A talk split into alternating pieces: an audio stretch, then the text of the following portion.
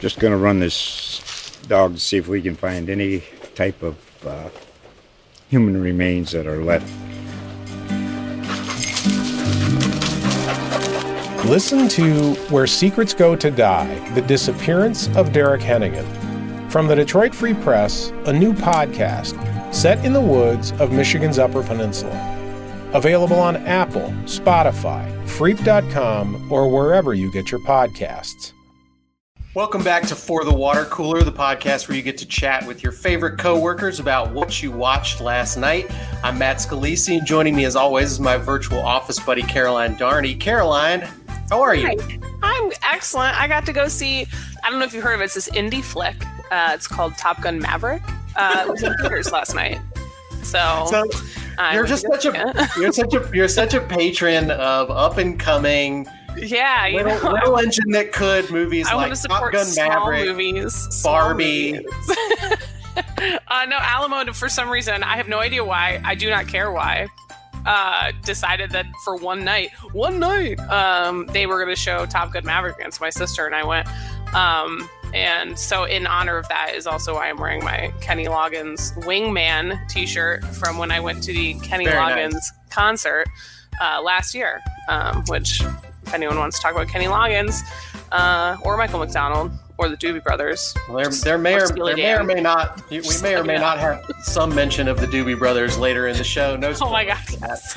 But speaking of, later in the show, we're going to be joined by a wonderful guest. That would be Amanda Mull, who's one of my favorite writers. She writes for The Atlantic.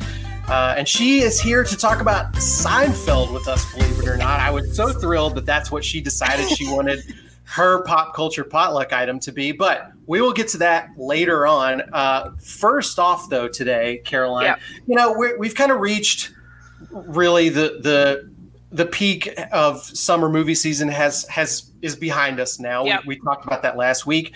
Um, and there will still be some new stuff rolling out for the remainder of the summer and into the fall. But as we know, uh, a lot of the creatives are on strike right now. Yep. And I, think we're probably entering an era where a lot of us are going to be catching up. We're going to be watching stuff that we've always meant to watch, that we've told people.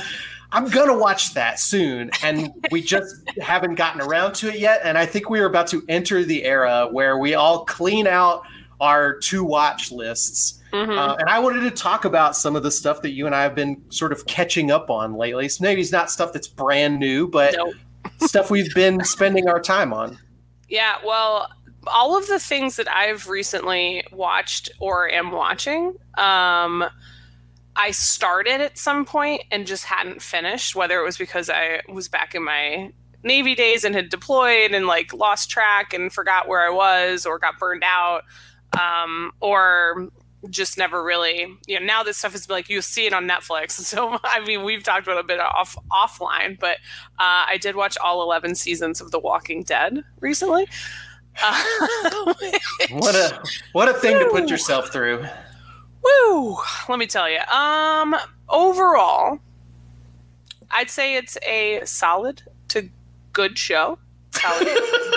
there are some great seasons. Uh, the first couple seasons, outstanding. Like really, just great television. Uh, seven and eight were awful. Like some of the worst stuff I had to like. So for for people listening who aren't aware of this condition I have, it's called completionist.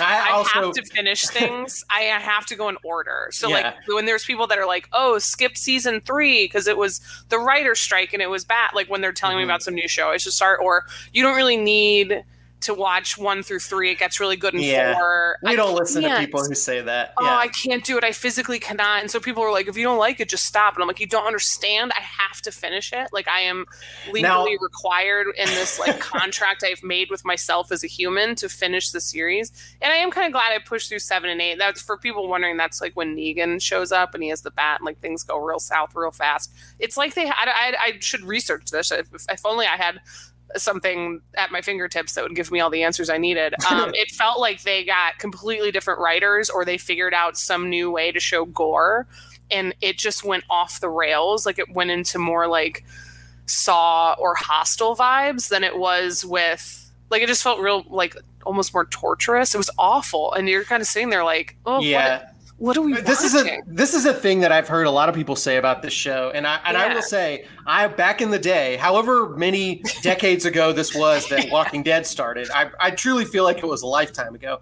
I Yeah. did I did watch at least the first season, and I may have watched some of season two, yeah, uh, but I, I do have the thing that you have, Caroline, where you Yeah. talk about the not wanting to skip things when I'm Can't do when it. I'm getting into it. But I will say I have a different trait that comes into play for me okay, that has developed as I've gotten older, which is that I have a, a sort of ripcord that I will pull. That I that if I feel like you know what I'm not enjoying watching this, I it's hard for me to keep paying attention. I don't care what's happening anymore. I'll bail and. I've been told sometimes by people that I've bailed early on shows, but I but I don't really regret it because like you know what if if you want me to keep watching your show, I think you have to keep a certain level of oh, 100 percent. Quality. And I, I've definitely bailed on shows before. And part, I, I kind of am lying a smidge about this particular rewatch or finishing because that's what I don't know how to say describe it because I'd like watched half of the show but never finished it. Um, is apparently, and I, I'm apologies if I've mentioned this on here before because I'm so excited about it. There's a bunch of spin-offs coming. yes, And- I am aware of this. Yeah, And so they have the one about like Daryl in France, and that was legitimate. Like Daryl Dixon is one of the best TV sh- characters that I think has been created in the last like 15 years. He's just excellent. Norman Reedus is great, all that stuff. So I wanted to see how he got there. Um, I have, I did bail, and I actually want to go back and finish this. I, I bailed on Sons of Anarchy, not because I wasn't enjoying it, um, but I started having dreams like I was in the motorcycle gang. And I was like, I should probably take a beat. like this might be too much. that became your whole life. Yeah, It did, and I was like, "Ooh, Jax Teller, like very big, big fan, big fan." But I was just like, "I need to take a break. Like this is a smidge too much." And then there's a thing where if you take a break too long, then you forget where you were, Yes, and then you kind of like. And if and when you're four, Then you have to start the show in, over. Yeah, Yeah. then you got to start over, and then you run into the same problem where it's all you did for like you know. Um, and so that that's one I do have a ripcord on it, and and I would have. I don't blame anyone who stopped watching Walking Dead after season seven or eight because that was just brutal. But I am kind of glad that I finished because I, I enjoyed, not enjoyed, I thought there were some intriguing villains later. Um, but what I, I was talking, our friend Kyle Banduho, the Big Screen Sports podcast host, we were hanging out with Kyle a few weeks ago on a show there, and I, I did a Dazed and Confused, which I had never seen before. So we can talk about that if we want in a second. But um, he was like, I've never seen Walking Dead. I don't want to see it. So I'm going to ask you all the questions I have. and I was like, okay.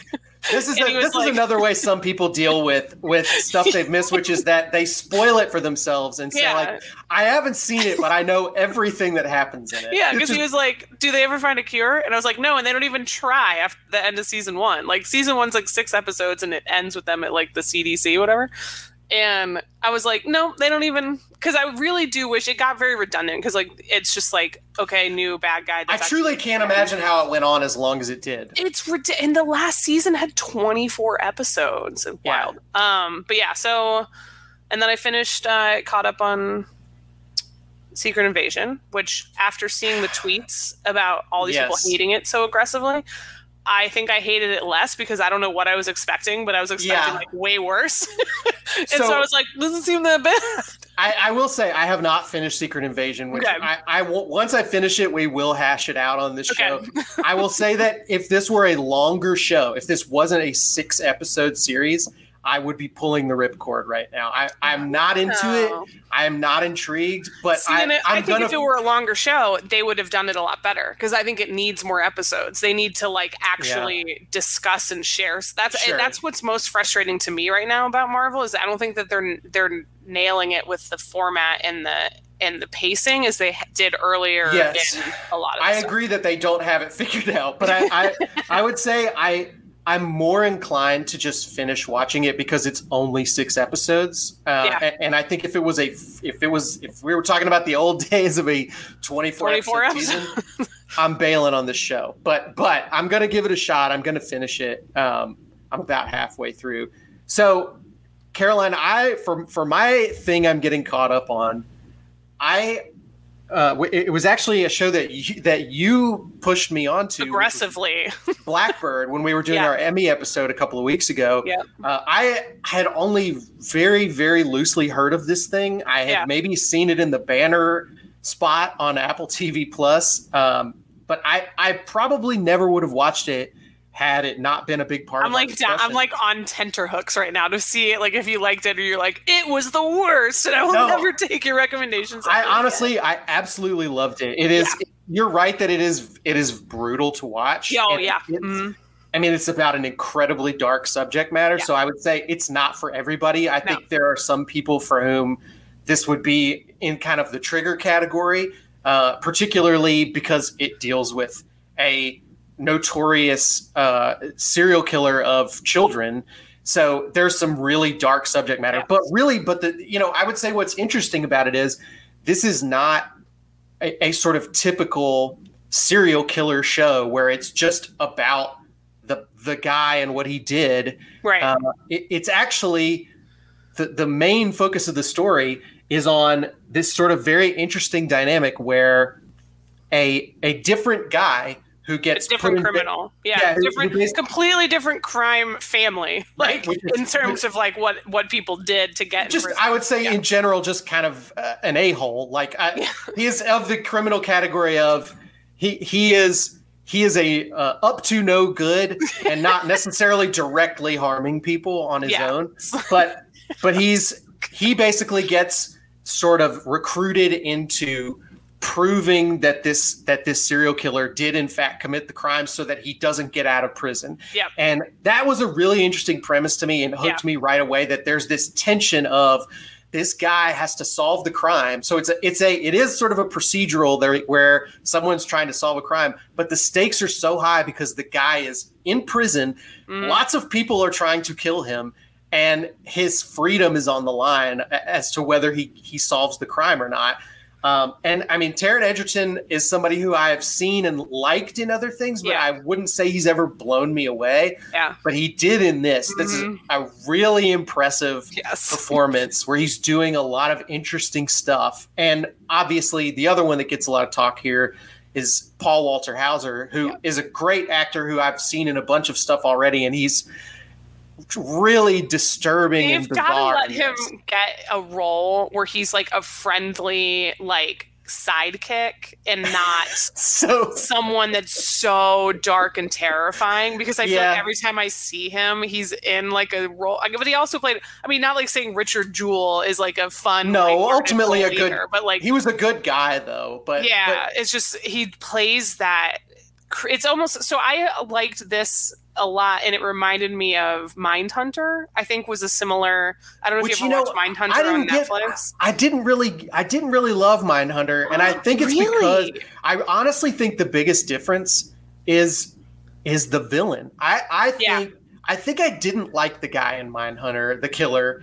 And not that I like. Paul Walter Hauser in this, but I think what is the the the the the sort of serial killer element, the Hannibal Lecter type character in Mindhunter is just sort of very matter of fact and he's sort of Yeah. uh, joyous about what he did. And I think what's one of the really interesting things about Blackbird is there's a lot of ambiguity as to whether the guy actually did it or not. Yes, and he doesn't necessarily even know if he did it. Yeah. which I think is a really cool twist on the whole on the formula.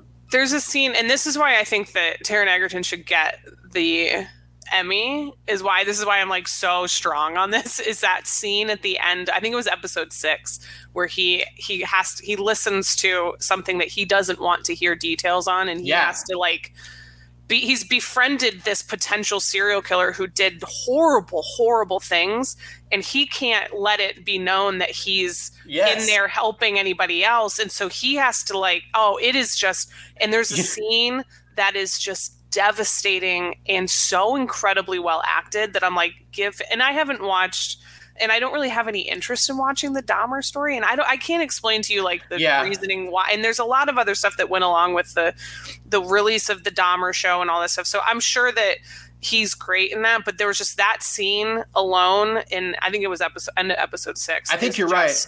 Art, But there, it's you know, it's- devastating. It, reminded me a lot of when we were talking about Mission Impossible and how there's the gimmick of when a character is wearing a mask, then in real life the actor is having to do a double role because Yeah. they are they are playing a a different person who is tr- who is playing, playing that. them. Yeah. and what's happening in a lot of of Blackbird is it's a guy who is trying to put on a performance. Yeah. Uh, and we have to know how he really feels by looking at his face, but we have to also believe that the other guy is buying it, is Yeah. is buying the performance, and it, that's a that's a really big acting challenge, and it's very cool that Taron Egerton pulls it off in the show.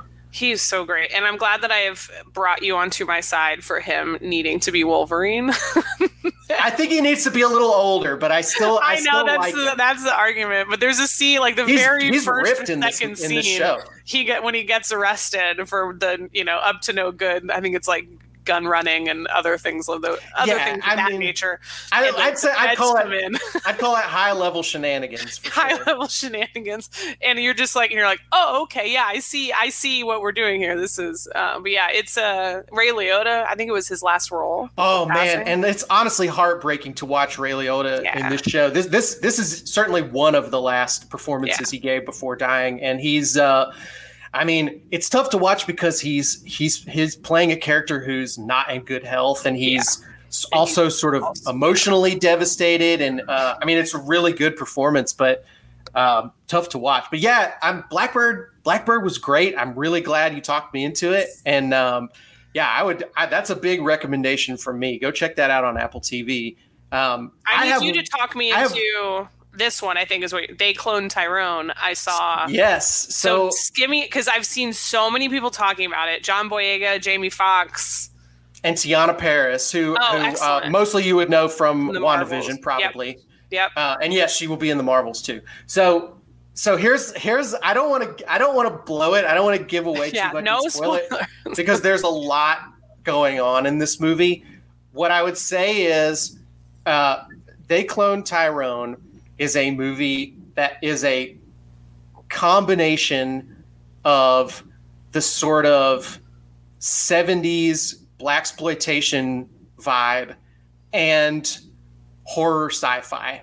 Oh, and it's hard it's hard to get across exactly why these two things blend so well together but it's so much fun um, it is it is legitimately scary and interesting in the way that horror and sci-fi can be too but it's also very funny and and the three the three main characters um, are sort of it's such a it's such a fun team to watch because they don't like each other at all uh, initially, and they you sort of see this team form between them. Um, but you know, I, I would say if you are a fan of of Jordan Peele movies, you will definitely like this movie. Um, it, it is it is a weirder and more directly comedic than I think Okay. Jordan Peele movies are, but it's it's got a lot of that same sort of like once you realize what's going on, there's a lot of that sort of shock and uh, like oh my gosh, this is such a dark concept, and uh, and obviously a lot of like social commentary involved in it. There's also definitely a a, couple of very fun surprise cameos that I was not expecting that are I fun love that that's become more of a thing. yeah Doesn't it feel like it's more of a thing now? Like, it's a, I don't it's know. a, it could, it could be rightly called a gimmick, but I don't care. I love it. I I, love when an actor I didn't know was in the movie shows up. Yeah, and I think it's partly because like more. I think one. I think it's easier. I don't know why in my mind. I just think it's easier now than maybe before. But um, it's the idea that like a lot of times too, it's because I think they're fans of the show itself. So a lot of times it's like second season or something like that. So this obviously Sure. wouldn't apply here for like a, a movie that was done But by the bear for sure is. is yeah that's kind of what it's that. saying like there's times where like you know or if it's a well-known or very popular hard to get big roles like director i'm thinking like christopher nolan at this point although oppenheimer does not count as like just cameos because as i said we, that's a that guy thing and we talked about that but like christopher nolan with like matt damon just pops in an interstellar Yeah, or you know you just kind of like have these roles where someone's like yeah i can do that sure and i don't know if it's because like Yeah. actors don't like there's it feels like there's less of a vibe where it's like they need to be the entire focus. If that makes sense, you know what I mean? Like, Well, I mean, are I really think with a- show up. One thing really cool about this movie, and I I'd love I really need to read more about how it got made, but um, it's a it's a first time director making this Mhm. movie. Uh, it's a it's a guy who wrote the screenplays for Creed two and for the the Space Jam sequel. So he's kind of paid his dues in franchises, and now he gets his first shot. And however he was able to pull this off, he gets this fantastic three lead actors for this project, and then some fun cameos kicking in. And you know, I would say for a for a, a movie that's as high concept as this is, Mhm. it probably was made pretty inexpensively because Yeah. there's it's it's not a it's it, it- it's fun to watch a sci-fi or a movie with sci-fi elements in it where it's completely practical. As far as I'm aware, everything in this movie is sets and props Oh, and cool. lighting. There's there is no CGI in this movie that I'm aware of. Uh, if there is, I didn't notice it, and and it was just sort of a, an accent or a sort of background element to it. So I think that's pretty cool too, and and it shows that you can. I, I really I think this movie probably would have done some decent business in theaters, and uh, Yeah. it, it's it's on Netflix. Uh, we know we know that I, I've I've said before. I think movies get lost really easily on Netflix, so definitely Yes. this is another recommendation for me. Definitely check out They Cloned Tyrone. I'm A excited. Really, That's on the it's really on the fun, weird movie. Um, I've also been watching. This is mostly because Netflix was like, "Hey, you wanna?" And I think it was because it's recently added, and therefore those little like the top bar works on me. But it's another one that I started and did not finish, and that's Suits.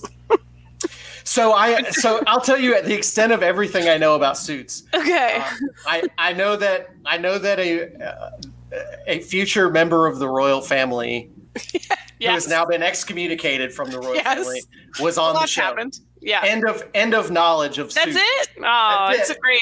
It's a ton of fun in a very like. It's the most unbelievable, like in an actual like you do not believe that this could happen because the premise you find out in the first like 15 minutes of the sh- of the show is like Harvey Specter, played by Gabriel Macht, who's an underrated gem of an actor. Um, the most charming, handsome man that's probably ever worn a suit on television. And yes, I include Jon Hamm, Mad Men. Um, High praise. is a high, you know, very fancy New York lawyer. And he's looking for, they're hiring a new associate. And in comes Mike Ross, who's trying to get away from the cops because his, his stupid roommate accidentally set him up on a drug bust because he was helping him out with something. And he has one of the, like, I think, it was it called? Eidetic memories, where you remember everything that you've read or seen. Like, it, you read it once and it's like locked into your brain Okay. So it's like Um, photographic memory, but, but yeah, reading. it's like it's like um Spencer from Criminal Minds. No, anyone? Um, but so he basically, for some reason, again, this is all in one meeting. This like very important fancy lawyer's like, I'm going to hire you as my associate because he had been taking the bar for people. Um, or taking the LSAT for people, or both, whatever. Taking the LSAT for people to get into law school because he could remember everything, and so he could get them exactly the score that they wanted, where people wouldn't like ask questions or it wouldn't raise flags or whatever. So, so this is So, he knew uh, knows the law, yeah. but he This never is- went to this law school. this is in the this is in the category of TV shows where it's there's a guy who's weird, but his weirdness is also why he's really good at his job. So Yes. it's like House. Yeah, I agree with that. Yeah, House is a great example. But I mean, so Mike is like super not. He's like just charming and quick on his feet, and so it it ends up being you know it's mostly the characters that make the show so great because again none of it's remotely believable, and they go to all these lengths to like the number of laws that they break. and you just kind of have to be like, okay, we know that every single one of every single case um, would get thrown out because everything, like every single thing that you've done Sure. to help people would be undone if anyone found out that you didn't go to Harvard and didn't, Yes. That you weren't actually a lawyer. Um, and yet it's still enjoyable. Um, and so it's kind of like, okay, cool. Like you just roll with it. Um, but yes, Meghan Markle. Uh, Meghan Markle. I couldn't remember her name. I thought you were just trying to be like cool. No, I tried to play it off like I was Oh, a like I was being royal uh, family. Like yeah. Yeah, No. Meghan Markle plays a paralegal who dates the the fraud. Um, I'm sorry, spoiler. Uh, but it's a it's it's kind of it's a fun like it's very USA. Like I don't know if you ever Yeah. watched. I don't know if you ever I- watched White Collar. It's very similar to I'm- White Collar in the I, I honestly have never watched any of the USA shows. I, I I I think a lot of them fit the category that you're talking about because the, another another thing that fits like House would be actually Monk was a USA show, right? Mm-hmm. yeah, And mhm. and the and the Dead Zone actually is also in that category, except it's supernatural. It's a guy who basically is like solving crimes because he can he he he can see the future. was Psych on USA? Psych might also have been on. And I think like it's in there with like Burn Notice. Like those are the vibes it's going with, but it's like still super enjoyable. I think there's like nine seasons of it, and I'm like on season four. Yeah. Like it's Do- Donna and and Harvey have the best chemistry, but aren't like it's like a will they won't they, but you really don't think they will. It's a whole. It's like a, again, it's just very. It's a fun light watch in the background. Are they're all questionable moral people, sure. but you love them still. so you're like, I could see past that. That's fine. And all of the, let me just tell you about the fashion. The fashion is wonderful because they're all, again, fancy New York lawyers with like fancy jackets and suits and Tom Ford and whatever. But yeah, suits. It's been fun. so it, it's it's interesting that you bring up a legal show because my last one I wanted to talk about that I've been watching lately is I, I I historically am not a guy who watches crime or legal procedurals. Like I've never been a Law and Order guy. It's just not usually a genre that appeals to me. yeah. But um, I have been meaning to watch Better Call Saul for years, and its main reason I haven't yet is because it's hard to. It, it's been hard for me to get a hold of because Yeah. I'm I'm I've been a a cut cord guy for a long time, uh, and and you could only really watch the show as it was on Yeah. on AMC's own app, right? So- yeah, that's so- what, see, my Daryl Dixon French show. I don't know Yeah. how I'm going to watch that without paying extra every month. Ugh. so I, I had to wait for it to come out on Netflix, and I kind of I kind of at some point decided I'm going to wait for the whole series to come out and then that's watch it all. So I'm finally getting into Better Call Saul, and I, I don't know if I just actually do like legal procedurals and never knew it, or if I just Or you just like this show. this one because it isn't even like the Breaking Bad thing of like, oh wow, these outrageous things are happening. It's actually like one of my favorite episodes I've seen so far involves Bob Odenkirk's character literally altering documents uh, in a copy shop for like there it's like a extended sequence. It's it's like a it's like a 10 minute scene of him with an exacto knife cutting out letters and moving them around to to and I, I mean for people who haven't seen it i won't spoil it but Yeah, it's, yeah, it's so crazy how much i enjoy watching Yeah. that kind of stuff and it's like this very relaxing i mean there are bad things happening in the show to people and ultimately it's about kind of a con man but it's like a weirdly chill show about a guy who's mostly just practicing elder law um, and i can't explain why it's so watchable Is this where I tell you I haven't seen Breaking Bad? well i mean i, I think that needs to be a potential Yeah, pickup so- item for you I have a very But big honestly- blind spot with like three of what are widely considered the best TV shows ever made, and that's Mad Men, Breaking Bad, and Sopranos. I've seen Yeah. none of those, and I my dad is like, "You need to." wa-" My dad's the one that's hassling me about Breaking Bad. He loved Breaking Bad. they're so- all variously some some level of dated but also Yeah. very good They're on the Um, list. I know that it's a blind spot. I know that I need Yeah. to.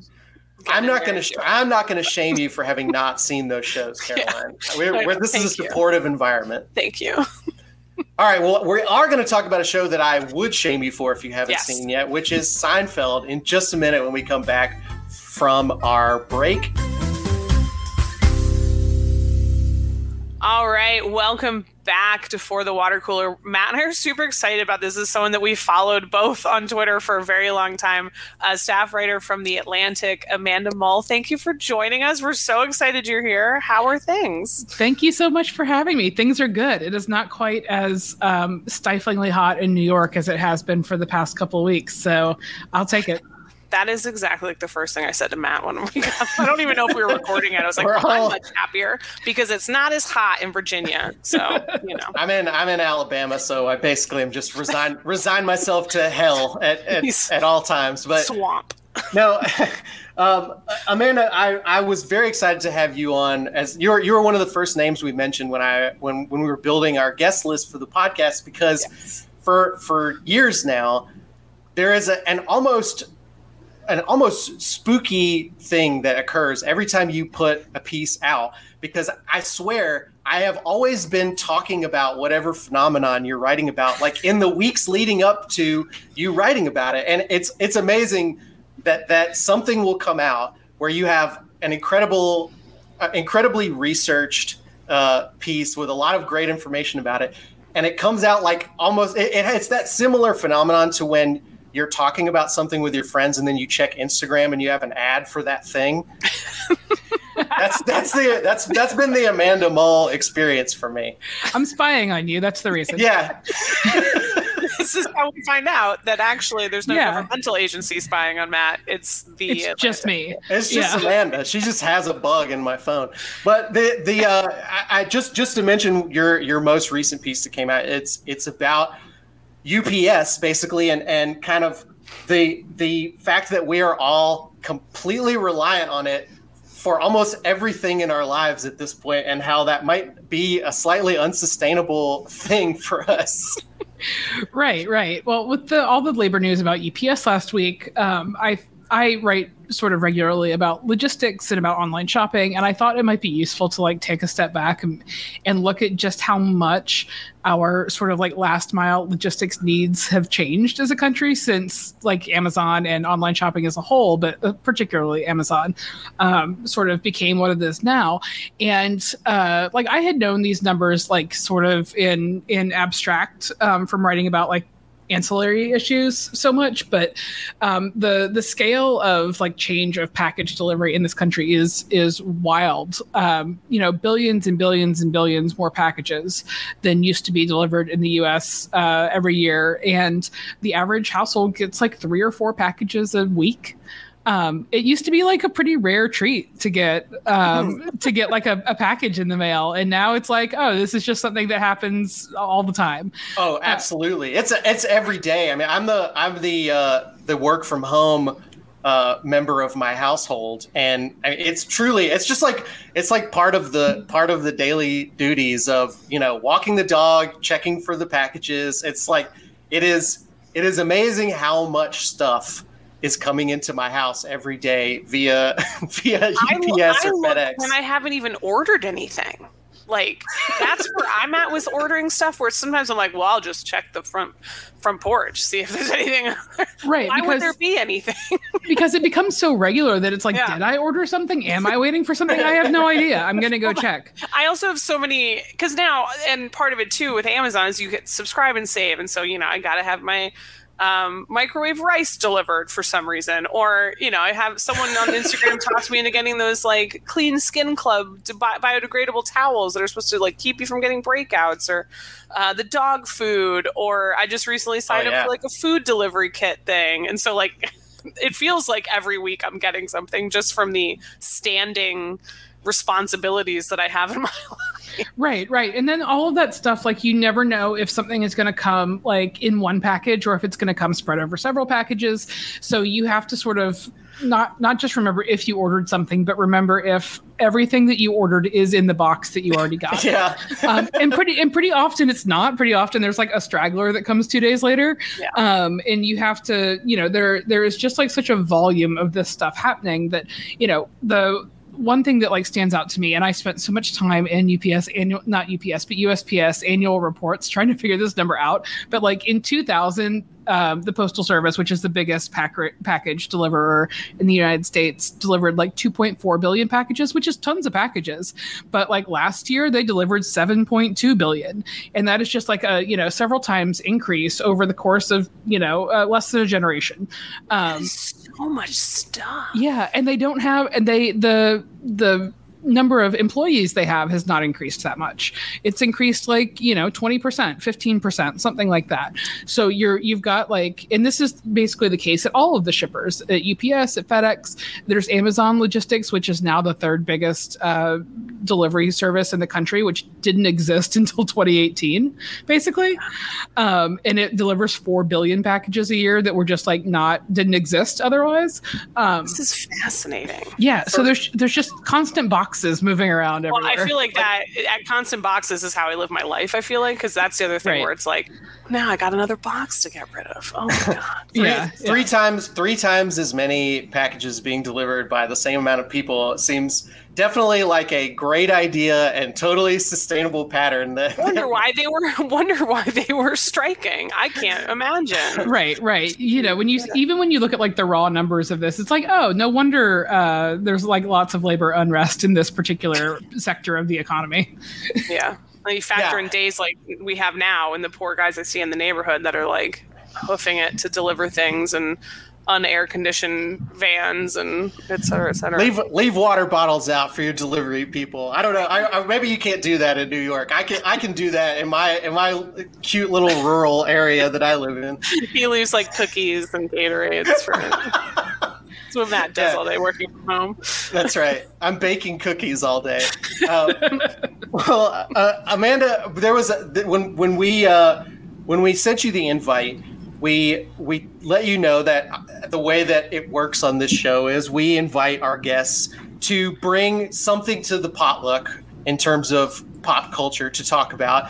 And we leave that up to the guests. We say anything that you are thinking about or watching or listening to uh, bring it on and we'll talk about it. And you gave me a very pleasant surprise because you wanted to talk about a thing that has been a huge part of my life, but that honestly, I, ha- I probably haven't watched very much since it originally aired, which is Seinfeld. So, first of all, tell me kind of what made you decide to start watching Seinfeld recently.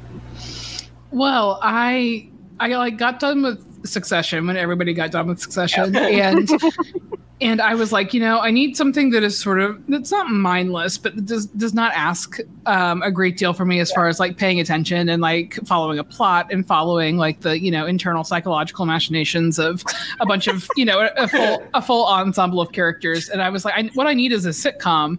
Um, but like we stopped making good sitcoms um, quite a while ago Yep. um, by and large.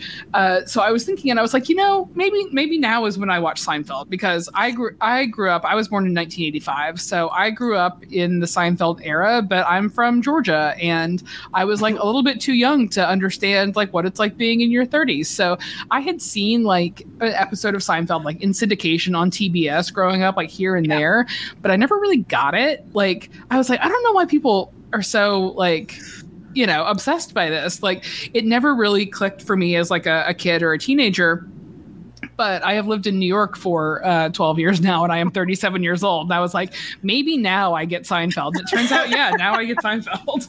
This is wild because it feels like I feel like you just told my story with Seinfeld, minus a few like where I lived and when things, but same thing. Born the same year, watched it here and there growing up, and there's still stuff that you would laugh at when I'd see stuff Right. about like Festivus for the rest of us or the puffy shirt or some of these iconic like Seinfeld moments.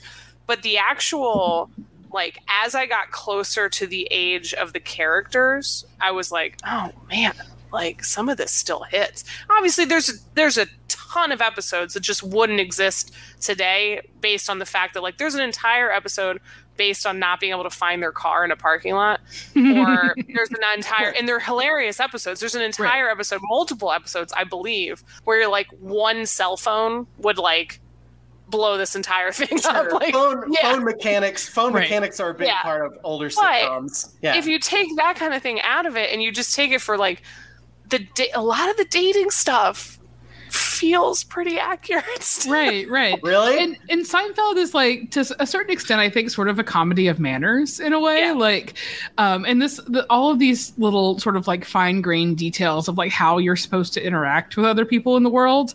Um, you know, they're of, of course played for uh, sort of uh, overstated. Uh, humor in the show, but you know, the sort of like drudgery of like having to figure out how to interact like at dinner with someone you've been on three dates with and you're not sure if you like somebody you know interact with somebody at your job who is just sort of like annoying in a weird way but you tolerate um, like all of that i think is sort of universal um, and i sort of I, I, really enjoy that it comes from the land before cell phones because yeah. i think that um, we as an entertainment industry have have largely not worked out how to use cell phones in like visual entertainment like um, we've been trying to figure it out for a long time, at least since Gossip Girl, and you know, showing showing texts on screen and asking you to read someone's text messages over their shoulder is just like yeah. not. It's not doesn't hit. It doesn't work. Um, so it's it's nice, I think, to to just like watch a show from before that was like a narrative device that could exist, um, because you get a lot more of the sort of just like meat of human interaction. Yeah, and that's it's interesting because actually, what what you're what you're kind of pointing to too is because so much of Seinfeld revolves around how somebody said something, right? Or the sort of nuances of of communication between people and, and how you're supposed to behave in a certain situation. Those rules are entirely different now that we all have phones and social media and that the other these other ways that we're really are the primary way that we all communicate now instead of in person or talking on the phone to each other. So it's it's it's interesting in in that it it harkens back to, to a time when we had a completely different set of social rules that really only apply. It's interesting you guys both brought up dating because that's kind of the only time that those things apply for most people now. Well, you yeah. know what you know what's funny? I think I disagree with that a little bit because I think that like um, the rules might be a little bit different, but I think that the advent of like text-based communication being such a, a large part of human communication now, um, just in a conversational sense, has allowed people to obsess over the details of interactions in a that's way a yes, in a in a way that has yes. o- only brought us closer to Seinfeld. because uh, on the show it's done it, you know it is sort of like overstated for comedic uh, effect. Um, but because everything is written down now, I think it is easier to sort of obsess over these tiny little, um, you know, how someone used a word or how someone. Uh, what does what the thumbs up mean on the right. on the text yeah, reaction? Yeah. yeah, yeah. So I think that that in in some sense, like the rules have changed, but in some sense, I think that text based, you know, um, synchronous communication lets us uh, obsess in a way that. Um, that it that is only um, closer to the Seinfeld ideal of like the most neurotic communication possible. Well, there's an entire. I love that. There's so many great movie type things over the course of Seinfeld. Like there's, you know, um, Kramer becomes the movie line reader. Yes, the movie. I, yeah, he, I just watched that episode. Great episode. um, and then there's one where like Elaine movies. has to save yes. seats again. Like Elaine has to save seats at the theater, and yes. that anxiety is one of the most relatable. I know we don't have it anymore, and thank goodness. Like the advent, like or using these, you know, you buy your ticket ahead of time and get your seat and like whatever right. is that relieved so much personal stress. like when you're like, no, you can't have it. There's two people here, like giving it up and all these things. But I love that there's even I just saw this week with um, with the new X building going on in um, San Fran is a lot of comparisons to the is it the Roy Rogers chicken episode where that Kramer, one I have not seen yet. Okay, so okay. Kramer like lives across. They open a Roy Rogers across from Kramer's side of the building. So he comes out like the light is constantly oh, in no. his apartment, and there are a lot of Roy Rogers chickens. So, so I I was uh, you guys you guys both mentioned this was a this was a recent show for you, but I and I'm to be clear, I'm not that much older than you guys. I was born in '83, so I'm pretty much the same age. But I was allowed to watch this show probably younger, certainly younger than I was able to understand a lot of what was going on. But what was what was a part of my experience watching this in the '90s, eh, for whatever reason, my dad really was so into the show that he loved sort of explaining why it was funny to me, which I sounds like a very annoying thing I think to most people, but when you're a, a middle schooler, it was interesting because he sort of it was a chance it was in some ways like the first time I was aware of the mechanics of writing a story and my dad loved to explain to me about how these different plot threads were like all sort of coming together at the end of an episode and and why that was a clever thing to do but uh, I am curious because I was sort of aware of these catchphrases and and references and stuff. That's just been a part of my life, my whole life. Were there any of of them that you, Amanda, didn't know was a Seinfeld thing until you watched the show, and then suddenly went, "Oh, that's what this is from." Yeah, you know, it's one of the most interesting things about this is realizing just how much like Seinfeld very obviously affected the sense of humor uh, like of the internet um, yeah. because the internet is was sort of built by people who grew up watching Seinfeld as a kid or as a teenager, sort of clearly, um, and so it is even more so than like the individual gags because I was familiar with a lot of the gags, like the soup Nazi thing. The you know a, a lot of that stuff has sort of transcended the um, the realm of having watched Seinfeld. Um, but just like the general sort of like tone and um, sense of absurdity is so clearly has been so clearly uh, permeated into like all types of humor and all types of entertainment. Um, in particular, though, I think that I did not realize realize that the concept of shrinkage was probably like introduced with that term to like the broader culture with that episode of Seinfeld. um, the pool. Yeah, I was probably, in the, I was in the pool. It probably was the first time it was talked about on TV. Right, least. right yeah like i um it, it, did not it did not occur to me like because that is not so much a bit as it just is like a convenient term for a particular thing. So right. it did not occur to me beforehand that this was probably something that started with seinfeld as far as like a larger known term for a particular phenomenon. But then i watched the episode and i was like oh yeah this aired in like 93 94 I don't think that shrinkage was like a, a widely used term in pop culture before that. I don't think yeah. that women in particular probably knew um, of that uh, t- term to describe that. So, so because the, the, ter- the term you're saying, not right. not the phenomenon itself, not the phenomenon itself. Well, well the char- the female characters in the show are surprised that like that happens. Um, yeah. And so I think that like that is you know people people of any particular in group have their sort of like quiet things that they understand as phenomena that, that they don't really talk about to the general public. And i think that that is probably something that like men knew about but i'm guessing that a lot of women were not familiar with. We can't let them know. Yeah. And like and like especially like having a term for it um, yeah sure. yeah uh so yeah i bet that that was like a turning point for people understanding what happens when when men spend time in cold water. I still I'm sitting here like thinking of and just laughing because I keep thinking of like the jerk store called and they're running out of you. like, yeah, all right. of these like one line. My sister and I would even do the when he has the date with the woman that he says has man hands, and he, mm-hmm. she's like breaking the bread and like right. rips the lobster apart, and then she's like reaching and it's like you have something on your face. Like, um, just there's so many of those the muffin tops. Do you remember that? Sorry, it's funny because like again, I think I was talking to someone about this the other day.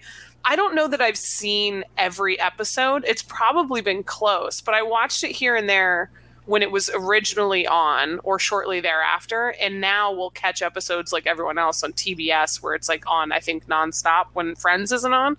Um, it's like Saved by the Bell. You've you've probably seen every yeah. episode. It's just that you didn't watch them in order. I do remember that I watched the finale like live. Right. Obviously, a yeah. huge a huge event in in, yeah. in, in like monoculture. Yeah. Uh, that that one of the one of the sort of rare things that everybody watched for whatever reason. Yeah, uh, I I have not seen them all yet. I am like a third of the way through season seven, so I've seen like the majority of them. Yeah, yeah. Is, is, seven or eight the last season? Nine is the last season. Oh, nine. Okay, it's nine seasons. And wow. they, are yes. I think they're solid like 20, 24 episodes, aren't they? Yeah, yeah, because the you know the linear television. Nineties, man. I'm telling you, Matt, Matt and I are going to do a huge thing for um for X Files when it has its 30 year anniversary of the, the the premiere episode, and and that's a it's a lot you of got TV. 10, 10, episodes of 23, 24 episodes, an hour each. Mm-hmm. ten. We're gonna be watching ten days. They I were making looked it up. content back then. Yeah, Yeah, Seinfeld. Seinfeld is 180 episodes and it's nine seasons. Which, like, first of all, there are very few shows that even go nine seasons now. Yeah. Yeah. And if they did, it would be a, it would not be close to 180 episodes. No, I No. definitely. I don't even think like Walking Dead was close to that. And again, just that felt like eons of content that I just. yeah and it's even wilder because like i i started it from the very beginning everybody told me it wasn't going to get good until the third season i thought it got good like halfway through the second season so i'm glad i watched it from the beginning yeah, The Chinese But- restaurant, I feel like gets talked about a lot as being kind of Yeah. the first really good one. yeah and i think that my understanding was that was also sort of like a watershed moment in like the structure of the sitcom that it was like one of the first bottle episodes one of the you know that they were sort of like they had amassed enough of a following at that point to sort of like start to screw around with stuff and like get licensed to screw around with stuff. And that is that has been one of the most interesting parts of the series to me is that like now I think, especially with streamers, like you often get the best stuff in the first season, and then things sort of like degrade from there. But in Seinfeld, like the first season sucks. Like it's and it's like eight episodes. They they Yeah. clearly just like made enough to make a proof of concept, and that got picked up. And then the second season, they start to build this bigger audience, um, and they start to do more. And you can you can see the point at which like Jerry and Larry David sort of um, and Larry Charles too sort of uh, got to take the reins of things, and that that they were too good for NBC to really stop them from doing things.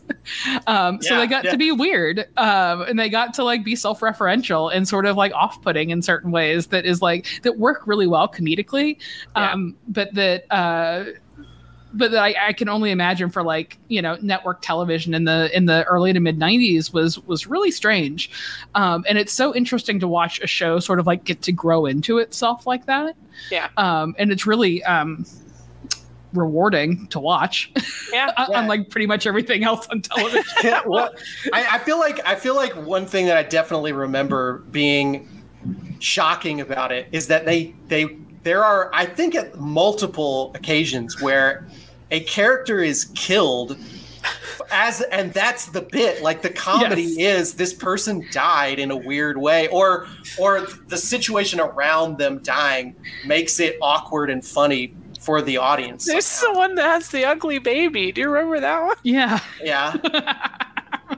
It's Yeah. because it's a show. I mean, they they bill it as such. It's a show about nothing with generally pretty relatively here. They have moments here and there, but gel- relatively unlikable, qu- in, in a loose sense, characters like.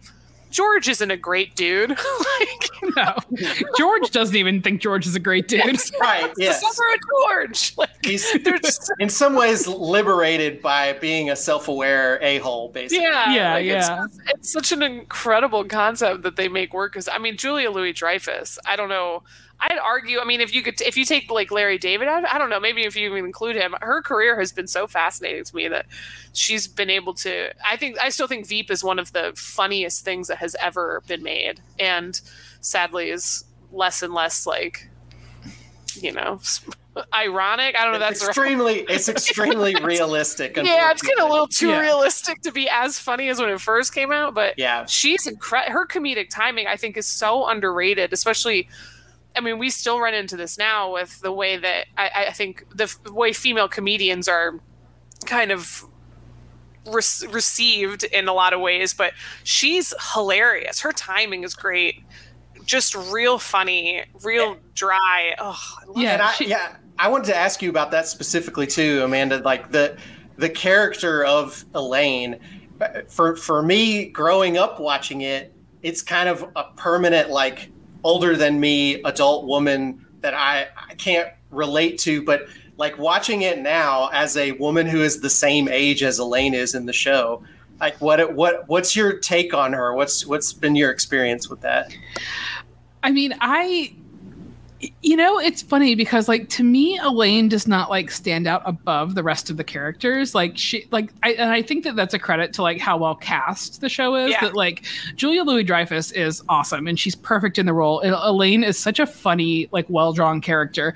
The the thing that she does where she shoves people that is. yeah, is is awesome, and it like she doesn't do it too much. Um, they're they're they're very very good about being sort of like restrained with little like signature things like that. Like she will shove someone for comedic effect like a couple times a season. Like they don't Yeah. they don't um you know it's not cheap heat. Um and but like little stuff like that that comes back um is so funny to me. And she is um you know a good physical comedian in a show that like does not require much physical comedy of her. But like she her presence like just her how she moves on screen her presence on screen is so so good. Um and uh you know i think that i think that we've all got a little bit of elaine in us. Um and it's weird because i didn't grow up with her as like a reference point at all because I, I did not really watch this show until I until like a couple of months ago. Um, but yeah, she, you know, her sort of like career frustrations and working in media and publishing and her um, dating frustrations in New York and and things like that are like very, I think, and and those are drawn sort of broadly. I think to be sort of relatable to to a lot of different types of women. Um, but yeah, you know, it's it is just interesting to me how, especially the the three non Jerry members of the ensemble, because something that I really appreciated is that at some point in the show there are some jokes about how Jerry can't act.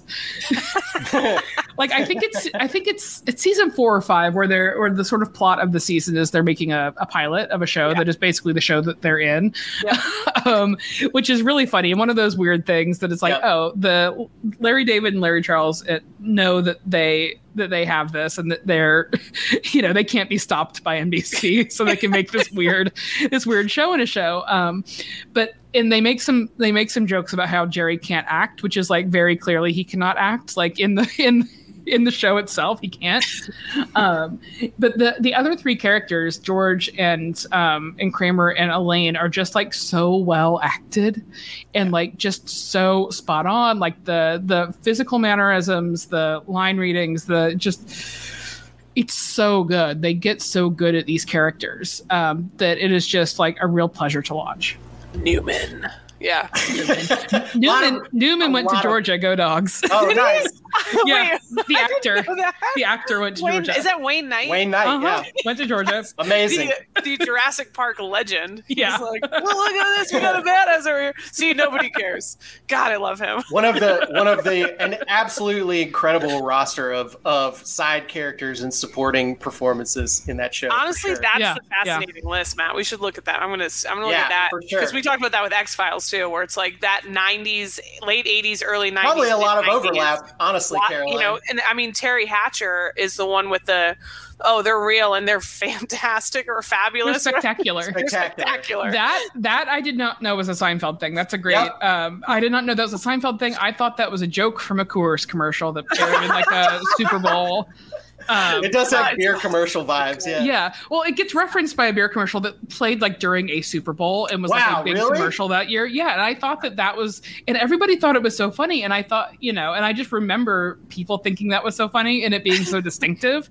And when I um, watched that episode, I was like, oh, the that I think it was Coors. I was like, oh, that Coors commercial was a was a callback. So to man, we made jokes about George making the nap spot under his desk, Yeah. and then they think there's a, a bomb because this alarm clock is oh, ticking. Oh ticking. God. Yeah, a lot I mean, there's a lot of so many Yankees humor bits. too. Yeah. There's Yeah. so many bits. He was he was so cheap that he didn't want to. He wanted to wait till the one suit jacket he wanted went on sale, so he hid it like further in the rack. I, there's just so many like really really great contained one episode hilarious like nothing really happens, but it's still uh, it's a great show. I'm so glad that you brought that as your potluck. yeah yeah and it's it's about. funny that like something i appreciate about it is that there's no more moral to seinfeld there's no Right. ambition in any of its characters really there is no everybody just wants to like pay their rent and um date hot people and like hang out with their friends and like it's nice Total. Yeah. Hedonists. yeah it's nice that we're not being taught anything by seinfeld Yeah, I don't need any lessons. I yeah just i just want jokes 24 minutes of jokes, please. Thank Yeah. you. Well, Amanda, I am so grateful you gave us a chance to talk about one of my favorite pieces of pop culture today. And as you as you may or may not know, we like to do a quick trivia segment with all of our guests before we wrap up.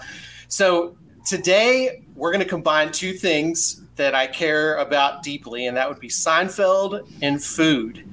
Uh, in our segment that we are calling "What Did Seinfeld Eat?" Chandler, Okay. you can play the jingle. Here we go. What did Seinfeld eat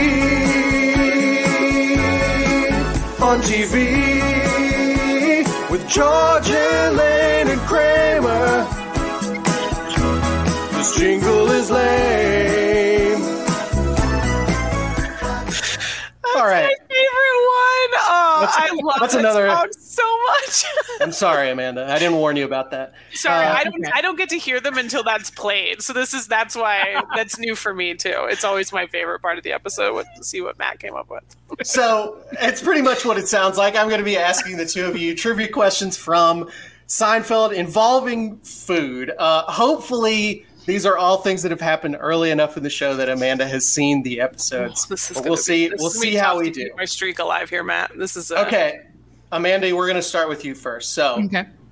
what kind of meat does Jerry spit into napkins when he has served it at his girlfriend's family's house?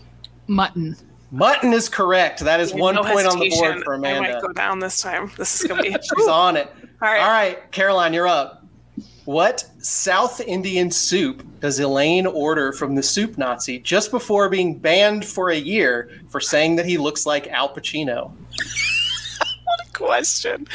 Um, gosh, I don't know. I'm just gonna. I don't think. Um, it's not. He doesn't have pho. I don't know. That's. I'm. It is not. It is not I, kn- fun. I know the answer to this one because I watched this episode two days ago. Oh, damn it. We are not stealing points, but please go ahead. Amanda. Yes. Uh, it's Mulligatawny. It is Mulligatawny. Very I, okay. nice. Good. I don't even know what that is. what a man. What a. That's a. That's yeah, a I, wow. I I really benefit from having watched that No, this is- this week. It's Mulligatawny. Mulligatawny. Mulligatawny. Yes, good soup. Uh, What's in it? All right. I want to learn something. What's in it? What is you it? You know, it's like curry flavored, and I think there's apples in it, maybe. Mulligatawny. Okay. Yeah, Interesting. It's good. It's good. Give Learn it a give it a shot. Check it out, Mulligatawny. Um, Check it out. Amanda, you're up. So in the episode "The Pledge Drive," Elaine sees her boss eating what iconic candy bar with a fork and knife? Snickers. It is Snickers. Wow, I knew that one. Damn. two two points so far. That that. Snicker that like running Snickers gag throughout that episode is one of my favorite uh, sort of uh, under the radar Seinfeld jokes. So very a very weird a very like the, the kind of thing larry david eh, whether it ever happened or not it's the kind of thing that he would see someone do it once and would never stop thinking about Yes. it forever Yeah, like that's Yeah. it's a parable about how trends happen, which is something I read about a lot. that's right that's a, a very amanda Mull episode for sure yeah, I loved that. all right caroline you're you're in desperate need of a win Yeah. here okay and I, I need to say before i read this question i swear to you Oh no. ha- hand to god i wrote these questions before this episode okay Okay. Kramer was once suffering from insomnia due to the neon lights coming from which chain restaurant opening across the street from his apartment? It's Roy Rogers. Chicken. I'm so sorry. Is it Caroline. Kenny Rogers It's chicken? Kenny Rogers. No! Roasters. You are now. I knew math- it when I was now saying it. I was- Mathematically, Wait, was it Kenny eliminated. Rogers chicken? I knew it. Damn it. Kenny Rogers. It's Kenny. So this is just for pride. Yeah. One, one final question for each of you, but Amanda is gonna is gonna break the streak today. broke my streak, my first loss, Amanda. This is I'm tough sorry. Stuff. All right. for. This is tough stuff. Kramer Kramer once made a miniature statue of Jerry out of which shape of pasta? Fusilli. Fusilli is correct. How? I am so Perfect impressed. three for three. I also I I have also I have watched all of these very recently. No, man, still. it really worked out. I will say also one of what I don't remember if you actually wrote a column on this or if this was a Twitter thread, but I can remember during the pandemic, uh, Amanda was was really keeping me up to date on the availability of bucatini, which is one of my favorite pasta shapes. there was a there was a shortage. I feel like. Am I remembering that right? There was a bucatini shortage. Somebody, uh, I think her name is Rachel Handler, wrote a really fun piece about it at New York Mag. Um, but there was a bucatini shortage. Uh, now it's back though, and there is um, a combination of fusilli and bucatini. Wow. Fusilli, fusilli corti bucatini, which is really really great. If you need like a short pasta for a, like a pasta salad, something like that, look into it. But it's but it's hollow. it's hollow. It's like Wow. they it's like they Oh. made um, a piece of bucatini into like a curly Q. This is a this is mind blowing for me. I have have to learned check this out. so much today, like about like UPS and shipment logistics and like different types very- of pasta. This has been I'm telling eye you, opening. Amanda would bring the IQ level show up big time. I've got All right. a lot of niche interests, and I'm ready to talk about all of them. I love this. All right, All right. Caroline. Caroline, this is a this is a dignity preserving attempt for you. All right, when George's parents meet his fiance's parents for the first time, they bring a loaf of bread that the fiance's parents refuse to serve with dinner. What type of bread did the Costanzas bring? Was it sourdough? I'm so sorry. It is marble rye. Damn it! I almost. We have I a- almost said like black and white, but We have a- not a thing. We have a Georgia versus TCU level blowout today I in, the, in the know. trivia competition. I mean, honestly, you could just say Georgia versus Virginia because it would be about the same. So, yeah. Amanda, congratulations! You have you have broken the streak. You're the first guest to win our trivia contest. blanked me. thank me, thank you so much. Like I said, I have my I got very lucky in that almost all of my questions came from episodes I've watched in like the last three weeks. So She was a ringer. no, it's impressive. It's impressive to remember that level because I'm a person that like throughout the day I always have had to have like sound in the background or things going on, and so that's Right. where I get a lot of like I- I'm with you when you're like, oh, I need like a mindless show in the background. That's the stuff that I put on in the background while I'm working. If I can Like, make a recommendation, stories, if I can make a like, I'm- recommendation, it, uh, it's a really good idea to have two children who are uh, in their early teens. If you like having mindless television on all day, there's a whole lot say, of like, having lot of- distractions and a lot of Disney Channel and Nickelodeon shows. On. yeah i just have to have stuff on so I, I but i i'm impressed that you were able to retain so much of the the detail that's what i'm like that's incredible. Well, the way I've been watching it is that I will put on like an episode like when I'm about to go to bed. So I can usually stay awake for like the 24 minutes necessary to watch an episode and then I fall Mhm. asleep.